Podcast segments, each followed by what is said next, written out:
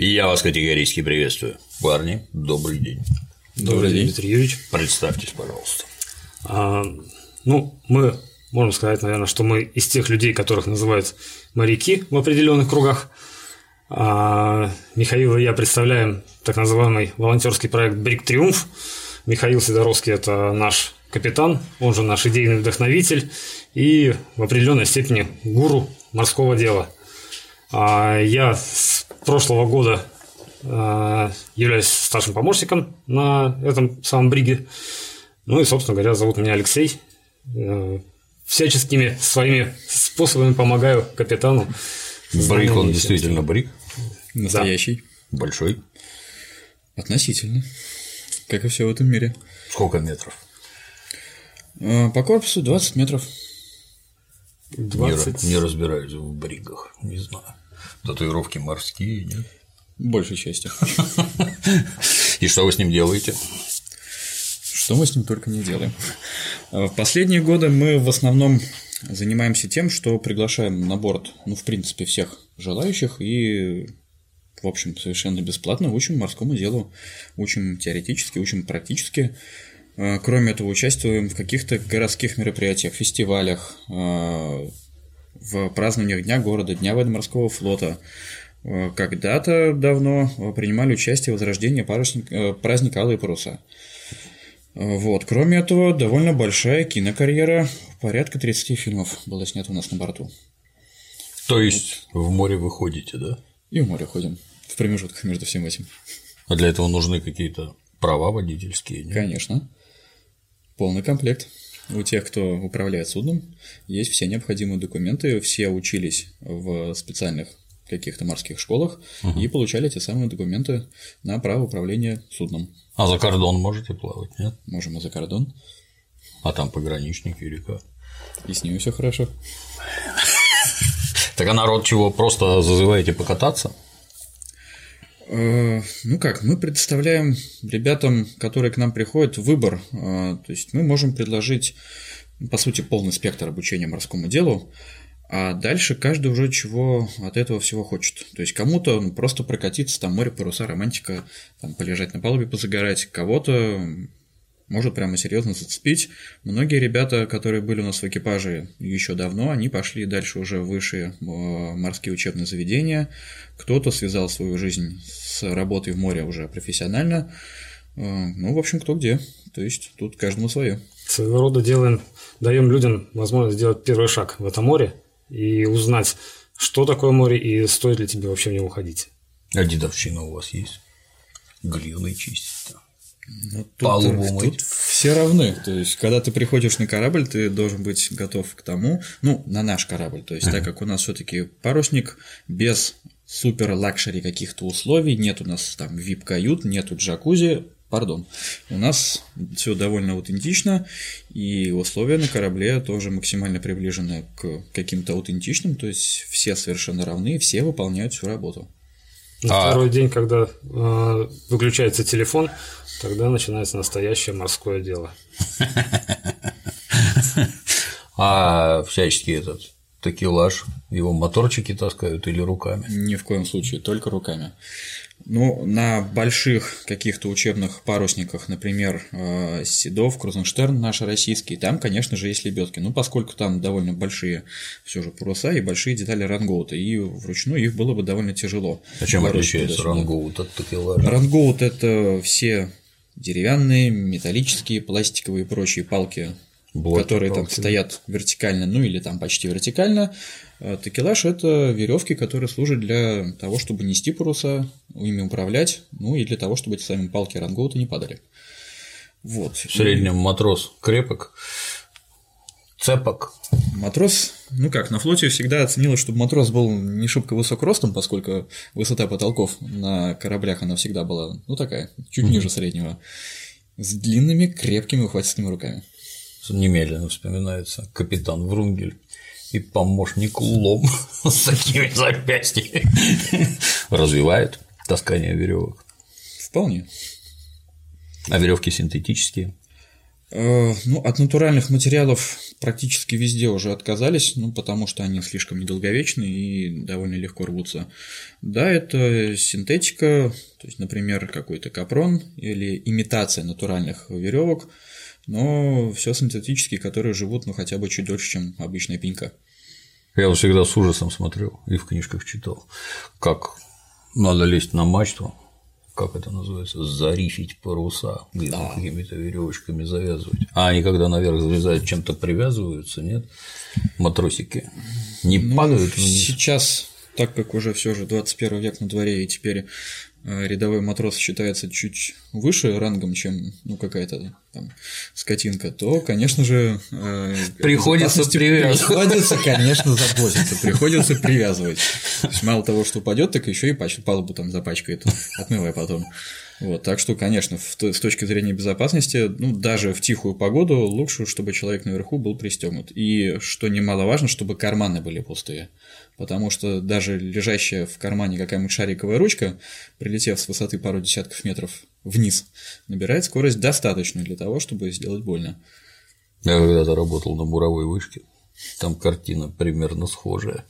Только вместо авторучек там, поскольку тросы железные вверх-вниз, они все смазаны, и там солидол на верхнем блоке налипал, а потом срывался и летел вниз. А поскольку дело было в Средней Азии, там жарко, каску снимать нельзя и кирзачи, но все остальное можешь снять. Когда ты в одних трусах, а прилетает такой кусок солидола, он тебе сбоку шлеп и так по тебе и в сапог.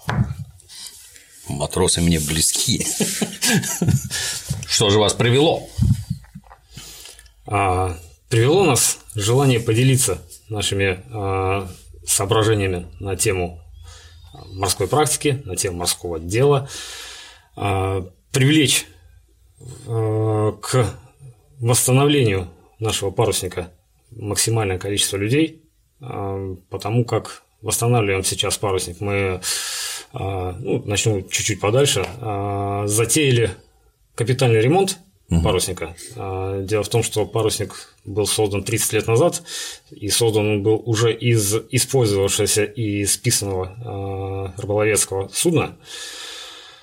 И спустя тридцать лет, в общем-то, подошло время к тому, чтобы поменять на нем и детали рангоута, и такелаж, как стоячий, так и бегучий. Но в том числе мы пришли к тому, что еще не назрела необходимость замены части корпуса. Угу. И вот сейчас мы экипажем и теми волонтерами, которые уже успели к нам присоединиться, мы занимаемся именно восстановлением этого корабля, проводим работы в рангоутной мастерской, занимаемся клетневкой такелажа, ну и, собственно говоря, в том числе в этом году удалось поднять парусник на берег и провести диагностику толщин корпуса, после чего мы пришли к тому, что необходимо часть корпуса просто в срочном порядке заменять. А это какие-то специальные доски? Что, что это? Тут все чуть-чуть сложнее, то есть были бы доски, было бы гораздо проще, корпус парусника, он стальной, mm. то есть это надо вырезать куски железа, те, которые совсем уже прохудились, и вваривать новые листы. Вот, все это, естественно, требует денег, причем денег ну, таких немаленьких, и эти деньги мы всячески пытаемся где-то как-то там получить, то есть что-то принимаем в дар, о чем-то мы договариваемся, чтобы нам сделали какие-то скидки или что-то бесплатно предоставили. Например, самое дорогостоящее, что было бы сейчас на данный момент, это поднятие корпуса на берег. Uh-huh. То есть такая операция стоит за, ну, например, подъем судна на берег, ну, от семисот тысяч. Только за одну операцию, просто чтобы поднять корабль из воды. Плохо. Вот. Сейчас верфь, где мы ремонтируемся, верфь речная, нам удалось с ними договориться, они предоставили нам спонсорскую помощь, они нас бесплатно подняли на берег и также бесплатно обязуются нас весной спустить, когда мы закончим работу. Угу. Вот. И по этому поводу мы, конечно же, ищем людей, ищем любую там помощь, любую возможность с тем, чтобы там своими руками, своими там умениями или знаниями, знакомствами люди помогли нам вернуть корабль снова к морской жизни, чтобы продолжить и дальше как-то развивать и, и расширять это самое морское дело, ну и в меру своих возможностей пытаться привлекать все больше и больше людей к этому. А работы кто делает, это вы сами? Я, честно говоря, не представляю, там вырезать кусок корпуса и приварить обратно. Были бы что... деньги, можно было бы за все заплатить, там утром деньги, вечером стулья. Ага. Но с деньгами любой дурак сможет, а ты попробуй без. Вот, поэтому практически все работы выполняем сами. То есть работы, где требуется прям серьезная квалификация, например, там приварить новые листы железа так, чтобы никаких дырок не было, чтобы не было все криво-косо, мы зовем наших друзей, профессиональных сварщиков, которые нам согласились за просто так помочь. Но, по сути, это такие же волонтеры, как и все остальные ребята, которые работают сейчас. А если вот человек захочет к вам прийти, то фронт работы для него какой-нибудь есть, вот он ничего не умеет, что он может делать? Большинство людей, которые приходят к нам, ну или там ходить в море, или работать на корабле, почти все приходят с нулевыми знаниями изначальными. Дальше уже подбираем, ну, исходя из того, что человек, ну, хотя бы в принципе теоретически может уметь, подбираем для него уже какую-то задачу. То есть, или это работа в ранговой мастерской, где у нас работает сейчас там довольно большое количество девчонок. Только и хотел ничего. Спросить, девочек берете, да? Берем. Мы без предрассудков. Вот, так что работы хватает на всех, если там работу руками совсем не получается, но ты, там, не знаю, программист от бога или там супер эс эм эм-чик, что-нибудь еще, то есть шаришь в, в сети, в компьютерах, сайтах и так далее, то у нас есть, опять же, наши какие-то ресурсы в, в социальных сетях, есть сайт, за которым тоже нужен глаз да глаз, нужен уход, и есть какая-то работа такая. Если ты замечательно пишешь тексты, пожалуйста, пиши какие-то интересные тексты не только о нашем корабле, а в принципе исторические факты, связанные с морем, какие-то там морские слова, какие-то термины, объяснять простым смертным, что это вообще означает, что это за штука и почему сейчас на меня этот человек так сильно ругается. Вот, то есть, по сути, работа для волонтеров есть, ну, совсем на любой вкус. В крайнем случае можно записаться дежурным на...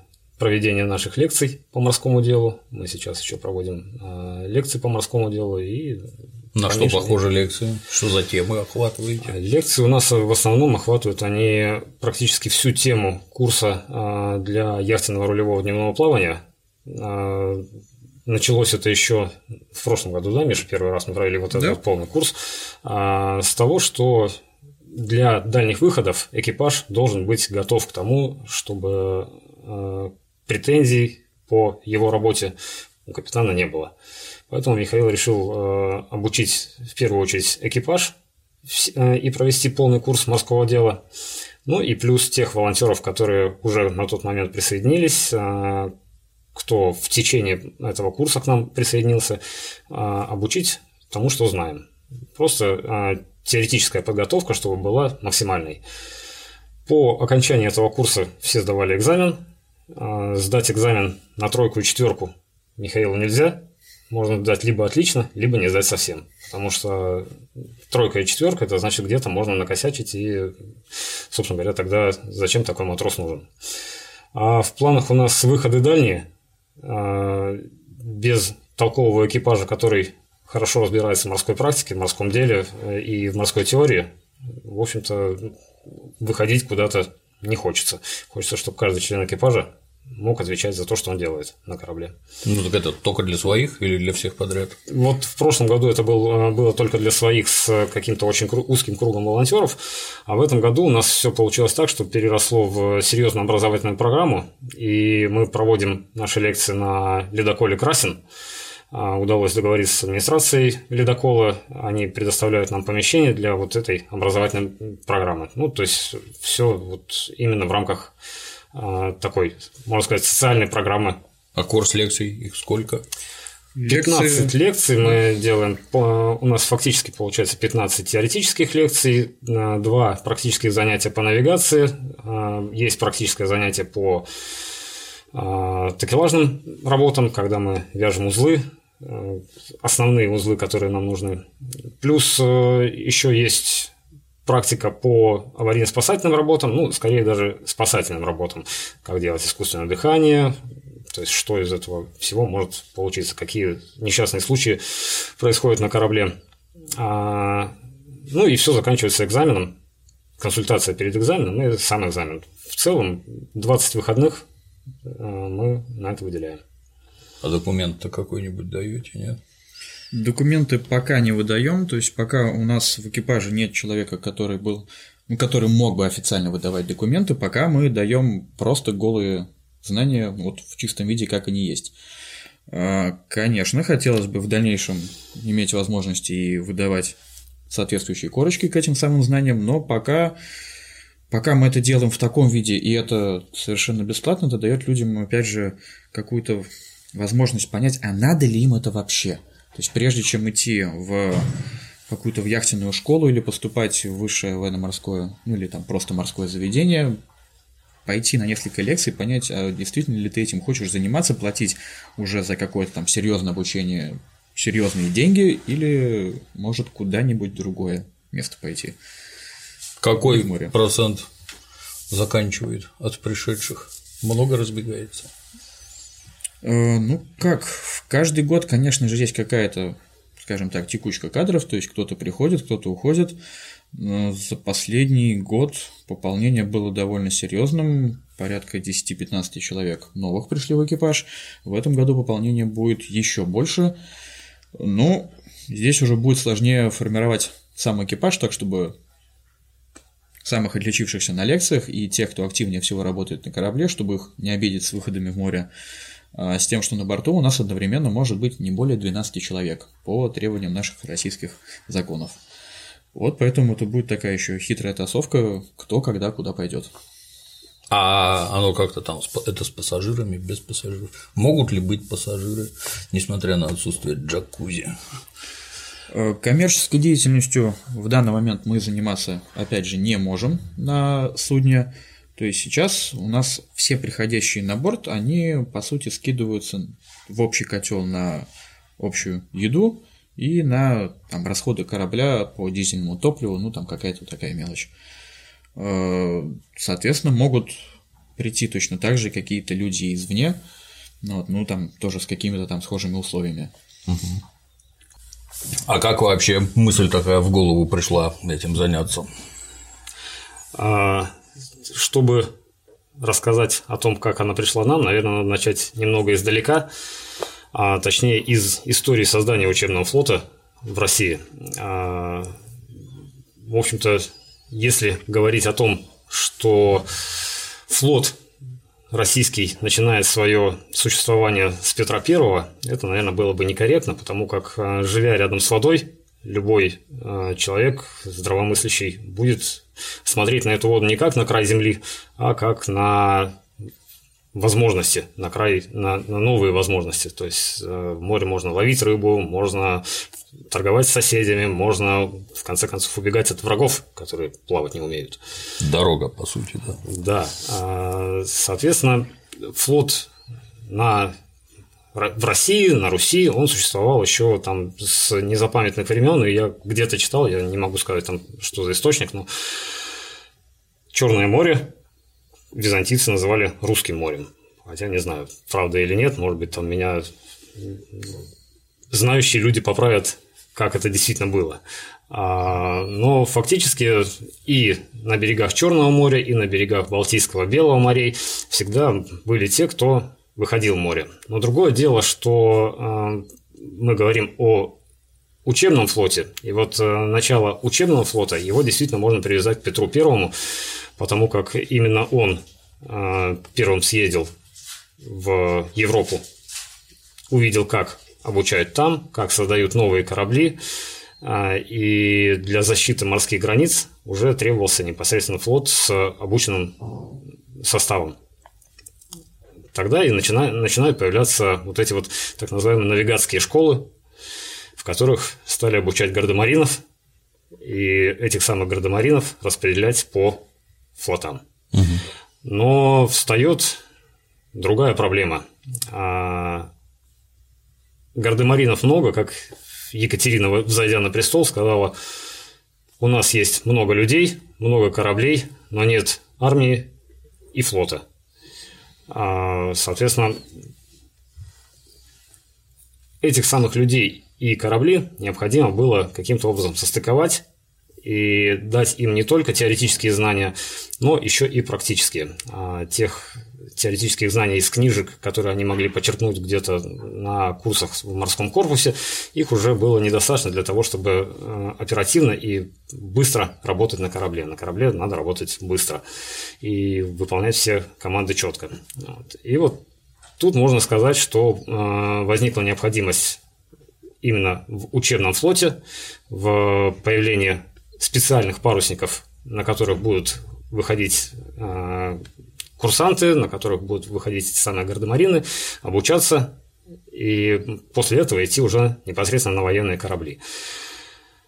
Понятное дело, что эти самые корабли, они точно так же были не, не одномоментно взяли и появились. Изначально обучались курсанты на тех кораблях, которые предназначены для военного флота, или это были какие-то, может быть, там, торговые корабли, которые попадали в морской корпус. Вот. Но, кстати, вот одним из таких кораблей был, по-моему,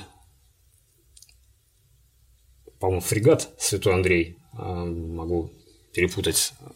Он был, создавался во времена Северной войны еще, но к тому моменту, когда корабль был готов, уже по Северной войне был подписан мирный договор, и тогда вот этот вот военный корабль перешел в пользование как раз для обучения персонала. Но вот фактически, наверное, главным и первым действительно учебным кораблем на российском флоте можно назвать фрегат «Надежда», который к фрегатам тоже относится с такой с небольшой натяжкой. Дело в том, что в те времена фрегаты считались от девяноста футов, это где-то тридцать метров получалось. Считалось, что на корабль, который будет менее девяноста футов, вот ну, три мачты не получится.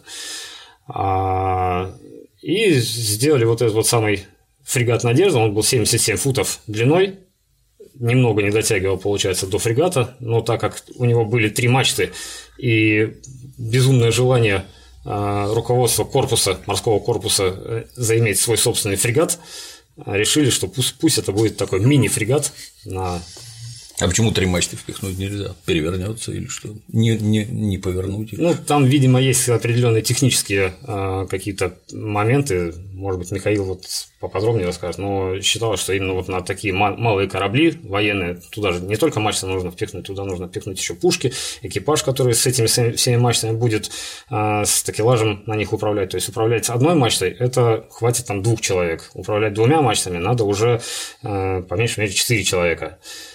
А когда их три, да и плюс это там большие паруса, тяжелые реи, тяжелые какие-то ранговодные деревья, которые необходимо туда-сюда поднимать, людей нужно больше.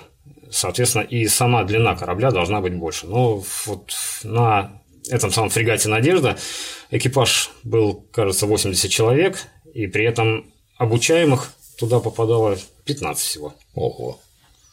То есть основной экипаж, который работает и показывает, и всего пятнадцать человек, которые могли чему-то обучаться. Вот получалось такое, такой вот фрегат. Ну и опять-таки довольно-таки долго вообще Россия шла к этому самому обучению, она проходила всякие мели и прочее. Были... Был период, когда не было учебников, их просто-напросто там не успевали печатать, ну или книги, там, по которым можно было учиться, их не успевали там нормально переводить с каких-то английских, из каких-то английских школ и голландских. Потом был период, когда происходило не очень серьезное финансирование. Я читал о случае, когда Петр Первый, это еще вот во времена Петра, пришел в морской корпус, или тогда это называлась морская академия, он пришел и не досчитался из присутствующих на занятии восемьдесят пять человек.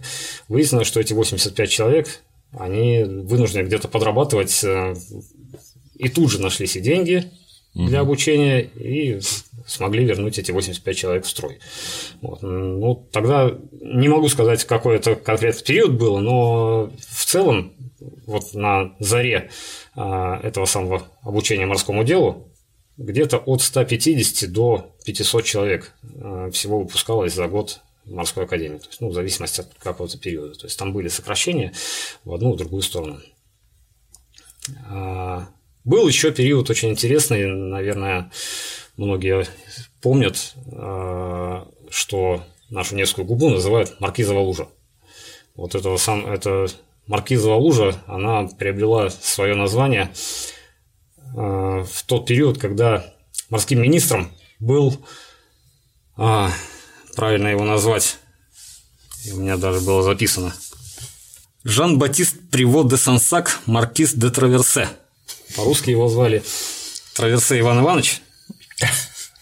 Остальное было не выговорить. Был французский, французский эмигрант.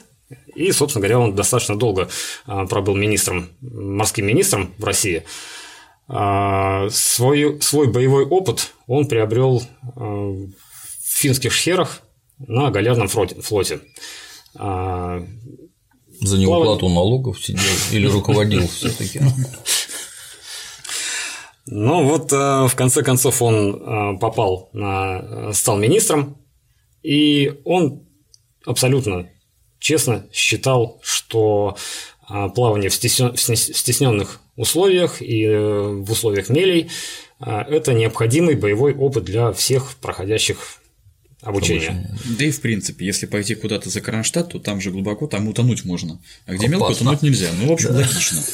Вот, и поэтому, ну, большая часть там, эскадры учебных кораблей, она толклась вот, вот здесь внутри, между Петербургом и Кронштадтом, где, понятно, опыта много не накатаешь. То есть корабли зачастую просто стояли на рейде напротив Аренинбаума. Туда привозилась новая партия курсантов. Ну, давайте мы, наверное, подергаем веревочки, что-нибудь поделаем, но никуда не пойдем. Опасно. Вот. И вот не поспоришь, так да. Зачастую ну, проходила практика. Говорят, говорят, что он был стеснен не только природными условиями, но в том числе еще и финансовыми в тот момент. И это тоже не позволяло выходить всему флоту куда-то далеко. Но вот с легкой руки офицеров Балтийского флота в итоге э, вот эту вот Невскую губу, которая идет от Петербурга до Кронштадта, ну сейчас до дамбы, можно сказать, да. Ее называют Маркизовой лужей. Как раз из-за вот этого самого маркиза де Траверсе. Серьезный был мужчина, раз да. Такое запомнилось. Да. Как оратор Троцкий, как известно, до сих пор помнят, как он говорил. Так. А дальше что? Дальше. Учебный флот совершенствовался, появлялись новые парусники, и в том числе большие парусники, трех-четырехмачтовые. Ну вот одним из таких парусников учебных, можно сказать, стали и мы. Но если такие парусники, как Крузенштерн, Седов, они действительно проводят серьезное обучение там, курсантов, то мы даем, можно сказать, возможность сделать первый шаг вот в это самое море. И если этот первый шаг удался и человеку захотелось остаться с нами, то мы всей душой открыты. Если мы увидим в его глазах такой же горящий огонь, как не знаю, Михаил увидел, наверное, в моих когда-то, то, в общем-то, оставим его у себя. А какая польза, например, дизелисту, который там с ключом на сорок восемь бегает, зачем ему паруса? Ну, дизель у нас тоже, в общем и целом, есть как... Пусть бегает. Да, но бывает же в жизни такое, что в какой-то момент тебя вот раз, и вот работал ты, там, горе не знал, там, не знаю, например, бухгалтером или укладчиком асфальта, не в обиду, конечно, будет сказано, но в какой-то момент понял, что... Жизнь твоя как-то не доставляет тебе романтики, как тебе представлялось изначально.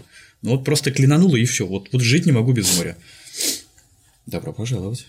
Мы эту возможность предоставим совершенно спокойно. Потому что у нас в команде, ну прям профессиональных моряков, наверное, у нас все же не наберется. То есть у нас есть люди, которые довольно давно ходят в море, но, но профессионалов практически нет. То есть с корочками высшего морского учебного заведения. У нас точно такие же любители, которым просто когда-то стало где-то не втерпёшь. Просто решили, что ну а почему нет? Ну вот захотелось и все. А у экипажа девочки бывают? Конечно. А как они справляются? А зачастую справляются даже и лучше, чем многие мальчики. В этом самом деле. Бывают девчонки нет. Очень даже крепкие, и честь им и хвала. Даже. Ну, то, что там зачастую, ну, что там девочка может делать на борту, там, драть палубу или там готовить на камбузе. Ну вот, например, даже готовить на камбузе, на, ну хорошо, если у нас там, например, двенадцать человек, на судне побольше, там двадцать, тридцать, сорок, пятьдесят и так далее. Готовить просто на кухне дома на такую ораву довольно сложно, наверное. Многие а если мужа вокруг тебя могут. Еще вот эту самую кухню, камбус, еще изящно раскачивают из стороны в сторону, и тебе надо проследить, чтобы там ничего не пригорело, ничего не убежало, чтобы все доварилось, чтобы все вот было вот, вот как надо, не пересолено, чтобы там половина соломки туда ахнулась. Потому что за это экипаж, понятно, тебе спасибо не скажет, а если ты в море уже пятые, шестые сутки, то лица товарищей начинают приносить уже меньше радостей, и где-то становишься более... как-то требователен, и умение даже приготовить в таких условиях – это честь и хвала, и многие парни с этим не справляются, а у девчонки могут. Опять-таки можно на одну веревку поставить мальчика, а можно поставить на эту же самую веревку двух девочек, то есть если силы не хватает, то можно поставить там их двоих. А в конце концов, не все веревки требуют там действительно серьезного э, натяжения, хотя ловкость они требуют все. Но в ловкости девочкам тоже не откажешь, они бывают и половчее мальчиков. А в целом найти тот ту снасть такелажа, с которой справится та или иная девочка, на таком бриге, как Триумф, несложно. То есть у нас не два паруса, у нас их тринадцать. И мы, соответственно, найдем, к какому парусу привязать ту или иную девочку. А боцман у вас есть? И боцман есть. С дудкой? Бывает и с дудкой. А зачем дудка? Там какие-то специальные свистки были или что? Зачем дудка? Ну, боцман? Изначально дудка боцману для того, чтобы отдавать, в общем, команда матросам, чтобы не драть глотку и не кричать что-то, это было определенное там количество, определенные свистки на какие-то определенные работы там, типа все наверх, понесся свист, там прям приготовились к работам, там какие-то там снасти на руки и так далее, ну определенные какие-то команды, они подавались определенными свистками. Сейчас от этой практики уже постепенно отходят все вокруг, как-то уже появилась громкая связь, и, не напрягая глотку, можно что-нибудь эдакое заковыристое сказать наверх. И электрошокер для подбадривания. А как у вас по команде бегут? По правому борту к носу, а по левому борту к корме? Нет? Ну, если бы… То есть, ну как, в... на кораблях, вот даже, например, такого размера, как «Триумф», но еще вот во времена парусного флота лет двести-триста назад, народу было обычно гораздо больше, то есть у нас двенадцать человек на борту чувствуют себя очень вполне мало. Себе комфортно, в то время это могло быть там и сто, и двести человек на борту, и вот это уже были как шпроты в банке, и тогда вот хочешь не хочешь, ну какую-то траекторию движения заранее надо выбирать. У нас в этом плане попроще, так что шансов стучаться лбами, в общем, не очень много. А зачем так много народу раньше было? Ну, раньше на кораблях было чуть-чуть больше парусов, то есть у mm. нас площадь парусов, она чуть меньше, чем, чем у каких-то там гоночных парусников и так далее, потому что мы не стремимся за суперскоростью, для нас главное, чтобы это было комфортно и там, насколько это можно безопасно. То есть не то, что там одна тряпочка, носовой платочек привязали, и все, нам этого хватит. Нет, идет корабль вполне себе хорошо, уверенно, но просто парусов могло бы быть и больше. Это, во-первых. Во-вторых, э- тогда все же в основном были еще и какие-то какие-никакие пушки почти на всех кораблях еще во времена вот того же парусного флота, ну а к пушкам нужен соответствующий контингент. Mm-hmm. То есть у нас, и хотя какие-то пушки человек. В наличии есть для, опять же, городских праздников, для какой-то салютации, но, в общем, в целом экипаж может себе позволить во время салютов находиться не наверху, работая с парусами, а обслуживая пушки внизу. Плюс еще был довольно-таки большой хозяйственный блок, где держали живую скотину, за которой точно так же надо было Конечно. Ухаживать.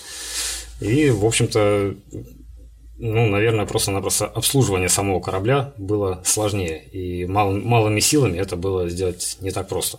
Ну, опять же, это был все-таки такой расходный материал, потому что, ну, кого не скосит в бою, легко подведет какая-то болезнь. И должен быть какой-то запас, какая-то дельта. Сейчас ну, все же следим же за каждым, потому что потеря даже есть, одного да. человека как-то она не очень желательна. Но, например, сложилась у нас еще традиция, есть на входе в Выборгский залив остров Новик, о нем мало кто знает, находится он посредине Транзунского рейда, на котором еще начиная практически с петровских времен проходили учения практической балтийской эскадры, то есть там зачастую проходили практику там, юные моряки, матросы. Начиналось это все с парусного флота, и в дальнейшем до броненосного проходили практику именно там. Конечно же, там были какие-то и сражения, опять же, начиная с Петра и до Второй мировой войны. И вот на этом самом острове Новик там есть кладбище, по сути, братская могила. Начали там захоранивать русских моряков, ну, по некоторым данным, еще со времен Петра Первого. Могилы, которые смогли обнаружить раскопки в девяностых годах, самая ранняя надгробная плита тысяча восемьсот пятьдесят третий, кажется, год, то есть середина девятнадцатого века. Многих надгробных камней не сохранилось, их растащили, они куда-то делись, от самого кладбища тоже мало что осталось, и силами нескольких поисковых отрядов и каких-то добродетелей была восстановлена и часовня, были восстановлены могилы, которые удалось найти, их там несколько десятков. И вот там в земле лежат ну, вот такие же молодые ребята, как и, как и мы. Они тоже когда-то ходили в море. Это часть нашей морской истории, от которой мы лично не можем отказаться. Мы каждый год приходим туда, и в меру каких-то сил и возможностей мы пытаемся приводить кладбище в порядок. И рассказываем об этом нашим друзьям, знакомым, их сменам, что ну, будете идти в Выборг, вы потратьте пару часов хотя бы, зайдите туда. Потому что родственников их, наверное, уже все же где-то и не осталось. За два столетия много чего произошло. Ну, а так, вам времени совсем чуть-чуть, ну, а все же им какая-то память и уважение. Дело нужное, да. А как вообще выход в море осуществляется? Это вы до какого-то места, а потом обратно или как? В зависимости от того, чего мы от выхода хотим. То есть могут быть выходы, ну, просто на день, какие-нибудь там парусные учения. То есть просто походить под парусами, сделать повороты, паруса ставим, убираем, ставим, убираем, просто чтобы экипаж приноровился. Могут быть какие-то там на два-три дня. Например, с прошлого, с позапрошлого года мы э, начали проводить тренинг по аварийно-спасательным работам. Например, что делать, если человек выплыл за борт, а судно идет. Что делать, если в корпусе появилась какая-то пробоина? Что делать в случае пожара, в случае там, каких-то переломов, травм и прочего-прочего? То есть все эти действия с экипажем на протяжении двух суток мы в режиме нон-стоп отрабатывали. Замучились все, но всем понравилось. То есть это могут быть походы там, на пару дней, куда-то на форты за Кронштадт, походы дальше, там, например, на неделю, вот в тот же самый Выборгский залив, на, там, на остров Новик, сам Выборг. Так как в последние годы состояние корабля, ну, скажем так, оставляло желать лучшего, то далеко куда-то ходить в последние годы было боязно. Вообще, самый дальний корабль доходил до Бельгии. Угу. То есть в качестве уже именно парусника, а не рыболовного судна. Это было довольно давно, но это до сих пор вот где-то гложет под корку, что вот а надо бы снова. И поэтому сейчас планируем так или иначе закончить эту часть ремонта в ближайший год. Ходить где-то здесь недалеко, чтобы обкатать корпус, как он будет себя чувствовать после ремонта, обкатать новый рангоут, частично новые паруса, понять, что надо еще доделать или переделать. Следующей зимой провести уже маленький ремонт, не такой серьезный, как в этот раз. И начиная уже с года девятнадцатого уже походы подальше по Балтике, куда-то в южную часть Балтики. А вообще голубая мечта в двадцатом году дойти до Исландии. Любителей почему Исландия? Просто, ну а почему нет? Должна же быть какая-то мечта. Можно, можно на Канары, но Канары там все понятно, там тепло, там хорошо, там туристы. И да, любители викингов.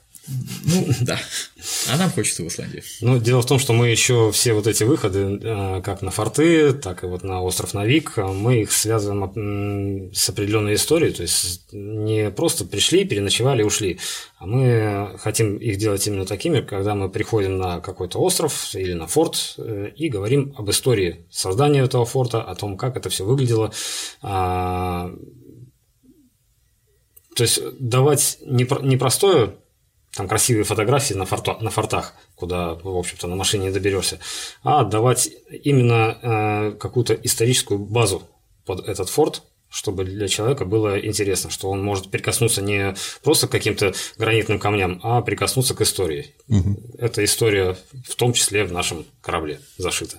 По крайней мере, вот когда мы делали, например, рангоут, мы вот все эти мачты, реи, мы все это делали самостоятельно своими руками, склеивали в рангоут на мастерской из деревяшек, и в конце концов, когда мы мачту собирали, в мачте есть полость. Она угу. делается не целиково, чтобы облегчить верхнюю часть корабля.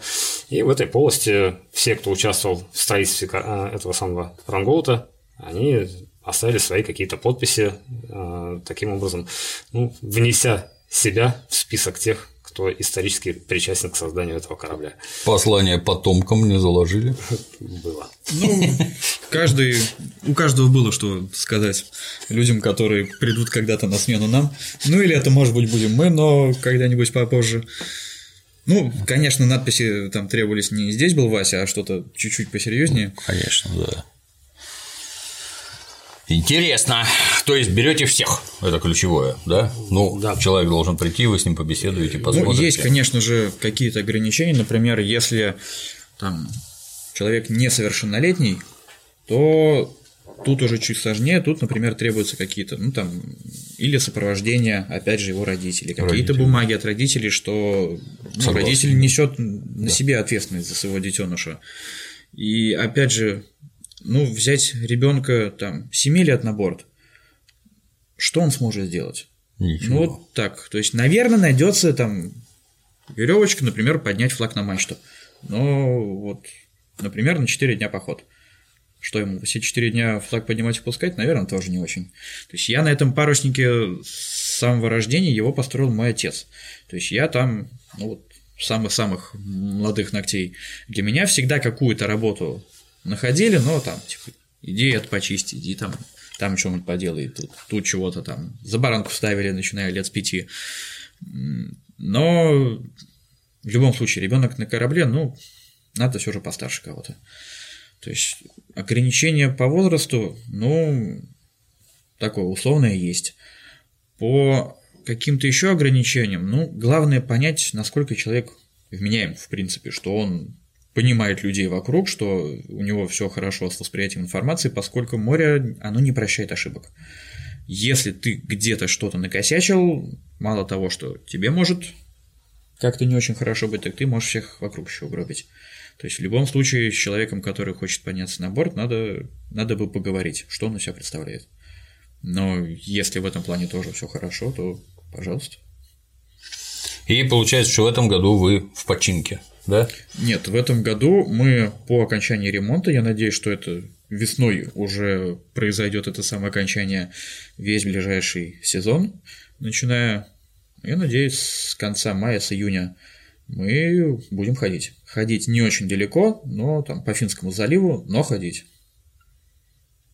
У нас вышел семнадцатый год в ремонте, то есть мы угу. летом никуда не выходили из-за боязни э, за наш корпус.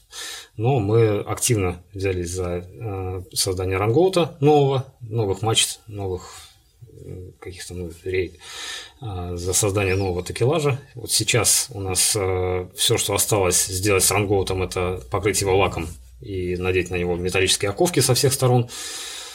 А мы уже практически закончили с стоячим такелажем, то есть там осталось опять-таки только покраска, и, в общем-то, с этим, можно сказать, тоже закончено. А у нас еще не доведены до нужного состояния а, юферсы. А, юферс – это такой средневековый таларик, круглая ну, штука с тремя дырками. Ну, в общем, да, вот. исторический, исторический да, блочок. Ну, то есть, вот такая… Юферс – это таларик, хорошо звучит. Понятно для всех. Да, ну и, соответственно, вот из того, что есть сейчас по работам, это, соответственно, доведение до конца такелажа и рангоута, ну и, собственно говоря, вот работы на верфи, где у нас стоит э, Триумф, именно работы по корпусу. То, что у нас останется на лето, это работа уже по внутренней отделке, э, потому как, э, поднимая корабль наверх, мы практически всю внутреннюю отделку из центральных кают и носовых кают мы э, все вынесли. Ну, чтобы можно было заниматься сварочными работами по железу, неплохо бы все дерево изнутри убрать, ну, угу. абы что не было. И поэтому внутри сейчас голые металлические борта, и, ну, и, собственно, и все. То есть условия такие максимально экстремальные. И по этому поводу нас ждет перетяжка всей электрики заново, всей сантехники, все внутренние коммуникации, ну и хоть какая-нибудь отделка. То есть, понятно, там бархат, лепнина и так далее. Не наш профиль, нам бы хоть что-то сделать, чтобы в этом сезоне можно было там хоть какие-то там спальные места, где можно будет после вахты чуть-чуть угу. поспать. А спят как у вас там, коечки или гамаки? Ну, от идеи гамаков как-то все же отказались, решили сделать коечки. А чем лучше коечка? Да, в общем-то, ничем, что так, что так. То есть на каких-то кораблях, ну, пятьдесят на пятьдесят, наверное, то есть где-то койки, где-то гамаки. А в нем вообще удобно спать, там же сбоку на бок не повернешься. Я в гамаках не спал, ну, в пьяном угаре, понятно, валялся, но вот так, чтобы ночь проспать, там удобно вообще неудобно. Ну, захочешь жить, не так раскорячишься, тут такое, зато на качке тебя с койки, ну, как с койки могло бы скинуть, ага. с гамака не скинет, но тут надо знать, как понравится. А если там какая-нибудь продольная или поперечная, то есть в одну сторону качается, а в другую нет? Ну вот по поводу спанья в гамаках в таких условиях сказать, наверное, не смогу, не смогу, но вот на кровати это да, это надо раскидываться вот так вот во все стороны звездой, и тогда ничего. Ну или забиваться куда-нибудь, если на койке уже совсем не вмоготу и слетаешь с нее, или там крепко там за что-нибудь держась, пытаться спать, или сползаешь вниз туда, откуда ты уже не упадешь, подбиваешь там под себя какие-нибудь спасательные жилеты, что-нибудь еще, какие-нибудь кофточки, курточки. И продолжаешь. И, например, в несколько рядов укладываются матросы, чтобы не перекатываться туда-сюда. Угу. И ничего, и спишь. И по команде поворачиваются на другого. А где территориально расположен? Где находится? Наша база последнее время – это город-герой Кронштадт. Мы находимся там, на территории бывшего э, яхт-клуба. Угу. С яхт-клубами у нас сейчас все плохо в городе. Город, хотя и как бы морская столица, но яхт-клубы закрываются один за другим. А почему? Поэтому... Ну, это же хорошая территория около воды, где элитный жилой комплекс будет смотреться гораздо лучше, чем какие-то грязные их смены на своих там, на своих лодочках. Вообще странно. То есть, с одной стороны, количество людей при деньгах радикально увеличилось, среди них, по-моему, масса тех, тут, кто любит отдыхать тут тоже на воде. Есть но. У нас остается какое-то количество стоянок для людей с большими деньгами, угу. которые там ставят свои очень-очень большие красивые катера яхты. Угу. Но для среднестатистического жителя позволить себе такую яхту – это за гранью добра и зла. То есть, а яхты, которые у нас есть, многие постройки пятидесятых, шестидесятых годов, деревянные. Ну, у таких людей, у них нет денег на то, чтобы позволить себе стоянку в таком месте. Платить двадцать, тридцать, сорок тысяч в месяц, пардон, не каждый сможет. Неплохо. Вот, а количество как раз вот яхт-клубов, ну вот еще вот советского типа для всех желающих, оно неудержимо стремится к нулю. Яхт-клубы закрываются один за другим, и мест, где можно поставить на стоянку там, яхту, ну или в нашем случае еще сложнее парусник, который чуть больше, чем обычная яхта, это уже прям проблема. Поэтому у нас было за последнее время несколько мест стоянки, и периодически приходится откуда-то уходить. Вот сейчас пока наше пристанище – это Кронштадт. А как туда добираться из города? Ну, Кронштадт, к нему уже проложили дамбу, уже стало чуть проще. Вот, то но... есть только автомобилем, да? Почему автобусом, маршрутное такси, туда все ходит. Добраться до Кронштадта проблем уже никакой. Не близко, однако. То есть народ должен туда ездить. С да? одной стороны, с одной стороны, это из Петербурга не так близко до Кронштадта. С другой стороны, если мы, как раньше, мы базировались в Санкт-Петербурге, чтобы поставить паруса, сначала надо пройти по фарватеру по дороге по морю, только по двигателям. Это обязательное требование, ну так как там довольно узко. Соответственно, от момента выхода из гавани до момента, когда ты можешь поставить паруса, может пройти, например, полтора часа. Ну вот вышли мы вот только, например, только выходной день. Угу. Полтора часа по двигателям в одну сторону, полтора часа в другую сторону, ну и пару часиков покататься под парусами вот здесь где-то. Если пойти на воду, где место чуть побольше для маневра, то есть за Кронштадт, это еще дольше. На воде скорость у нас уже чуть поменьше, чем на берегу. То, находясь в Кронштадте, нам всего выйти за дамбу, и все, и у нас уже чистый Финский залив, где катайся не хочу. С точки зрения мореплавания это гораздо удобнее. Угу. Сайт в наличии? Конечно. Социальные сети охвачены. Все охвачено, все это создается точно такими же волонтерами, как и все остальные. То есть тоже никаких у нас здесь нет профессионалов. То есть все создаем сами своими силами. Ну и там, через этот же сайт, социальные сети, призываем людей к какой-то помощи нам, нашему проекту, к тому, чтобы присоединяться к нам, ну и помогать с восстановлением парусника. Регулярно на YouTube выкладываем видео с ремонтных работ, ну, вообще с того, чем мы занимаемся. Поэтому в целом у нас есть и канал на YouTube, есть вот этот вот наш сайт. На сайте, в принципе, можно помочь кораблику, там есть. Можно получить кнопочка. Любую информацию там об истории, посмотреть фотографии, посмотреть три дэ модель корабля, покрутить, повертеть, как оно все устроено. Там, там же у нас предоставлена смета, то есть те средства, которые мы сейчас собираем. Это ключевое. Понять, что... Не все могут доехать, но деньги есть у многих, есть куда заслать. Нам причем помощь оказывают периодически люди, которые даже не то, что там им от Петербурга до Кронштадта далеко ехать, а им, например, откуда-нибудь из Новосибирска до Петербурга ехать-то достаточно. Люди, которых мы не знаем, никогда не видели, но оказывают какую-то поддержку, и причем пишут еще письма с какими-то словами, что вот, ребята, тут увидели про вас, вот смотрим, болеем за вас, типа вот держитесь. Приятно, черт возьми, что ты на этом свете нужен кому-то еще, и что то, чем ты занимаешься, оказывается не последнее дело. Итого! Для тех, кто заинтересовался, все линки на сайты, каналы и на сдачу денег все под роликом. Кто хочет помочь, помогайте. Кто хочет принять участие, бегите принимать участие. Спасибо, парни. Удач в морских походах. Спасибо. Да, на сегодня все. До новых встреч.